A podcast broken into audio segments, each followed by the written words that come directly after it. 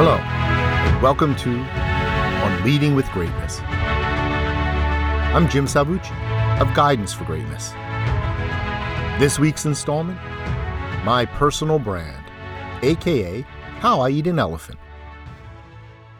I'm not quite as cool or forgiving as I sound. I've seen enough heartaches and strife. Bob Dylan. What constitutes your personal brand? People often ask me why I write what I write and do what I do. Well, after a lifetime of watching good people get hurt by bad bosses, I am deeply concerned with preventing others from being burned. I am no longer in a position to directly protect people who are being hurt, but I can help them build the resilience they need to stand up, withstand, and still become their best. I can also help those with some pretense to power discover strategies to act as benevolently as possible or at least to act benignly. That is my personal brand. The marketing guru and best selling author Mike Kim, in his book You Are the Brand, presents three simple questions as a way of revealing your personal brand.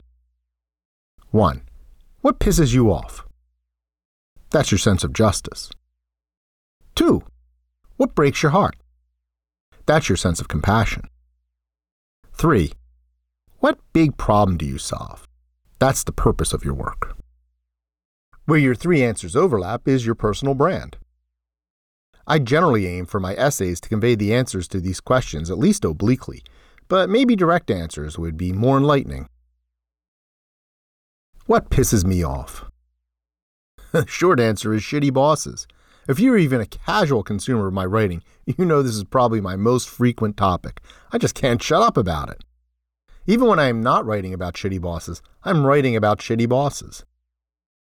As always, I draw a sharp distinction between bosses and leaders since very few bosses are leaders and many leaders are not bosses. Why does this topic so obsess me, though? Simply put, I have had many, many terrible bosses. My wife has had many, many terrible bosses. Almost everyone I know has had many, many terrible bosses. Recently, I met a woman who says that her workday is rather autonomous, and she does not really have to deal with bosses, shitty or otherwise. She's exceedingly fortunate. The simple fact is that many, maybe even most bosses are disasters at their jobs, and bad bosses are a cancer on our workplace. And I say all this knowing I was a far from perfect boss. As a character of dubious motivations once said, though, but I'm trying, Ringo, I'm trying real hard. I once had a colleague, herself a boss, not mine, thank you, who, when people spoke about her in private, they'd often start, She's a really good friend. Then they would add, That's why I was surprised when she. The rest of the statement generally something utterly horrifying. When she spread false rumors about me, when she screamed at me in public, when she tried to get me fired, etc., etc. I am going to cuss here, so brace yourself. Parents, please remove your children. If you have pets or houseplants, secure them in a different room. Oh, and close the windows. What the fuck? These people were her victims and suffered under her relentless bullying, so why would few even admit what was truly happening? They acted like her heinousness was a bug, while all along it was a feature. In fact, the feature.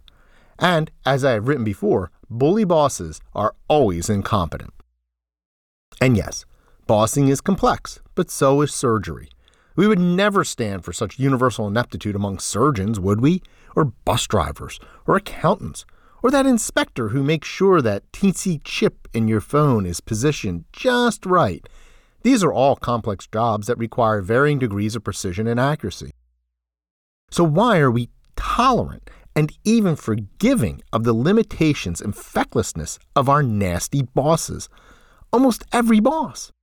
We act as though it is a requirement that bosses suck. Why? Man, oh man, shitty bosses piss me off. What breaks my heart? This one is as easy as what pisses me off, and they are related. My heart breaks when I see the damage that shitty bosses do. The people whose careers and even lives bad bosses upturn and the institutions lousy bosses ruin. Shitty bosses thwart so much good that could be in the world. Worse still, and this one both pisses me off and breaks my heart, Shitty bosses are self replicating. They tend to corrupt others, whether peers or underlings, who then go on to be shitty bosses, and the cycle continues. As the saying goes, hurt people hurt people.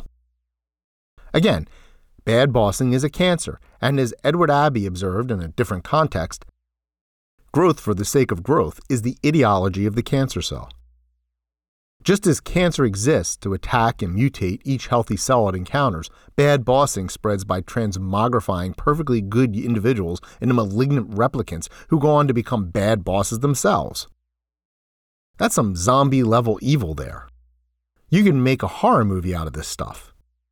Maybe someone has. And you almost certainly have seen some version of this relentless metastasis in reality. You have probably lived it. Think of some choice you had to make that was harmful to your well being, be it your relationships, your physical or mental health, your career ambitions, or even just your preferred way of living. It is highly likely you faced this choice due to some demands imposed by bad bosses. If you never have, good for you. My guess is you are incredibly lucky, self employed, or have made a career out of traveling the Caribbean on cruise ships while covering Jimmy Buffett tunes on your Gibson. And more power to you. Either that or you're just self deluding. The big problem I solve. As I indicated earlier, it's almost a mantra. I have set out to rid the world of bad bosses by guiding bosses, wannabe bosses, and their admirers and imitators to become great leaders instead. I want to be perfectly clear. I'm not saying that you are or will be a shitty boss. I am saying you have a choice, one that you must constantly re up. You must choose to be a leader with the understanding that great leaders always assure that they are held to account by their employees, by their peers, by their own bosses, and certainly by themselves to be the best. I aim to guide every boss and every leader, established, brand new, and aspiring, to make the right choice over and over again between being a mere boss or a great leader. Although I know my ambitions are bold in a world populated by billions and billions of bad bosses, it can be done. Am I mad? Yes, when it comes to bad bosses, I am mad in every sense of the word. So, how to get started?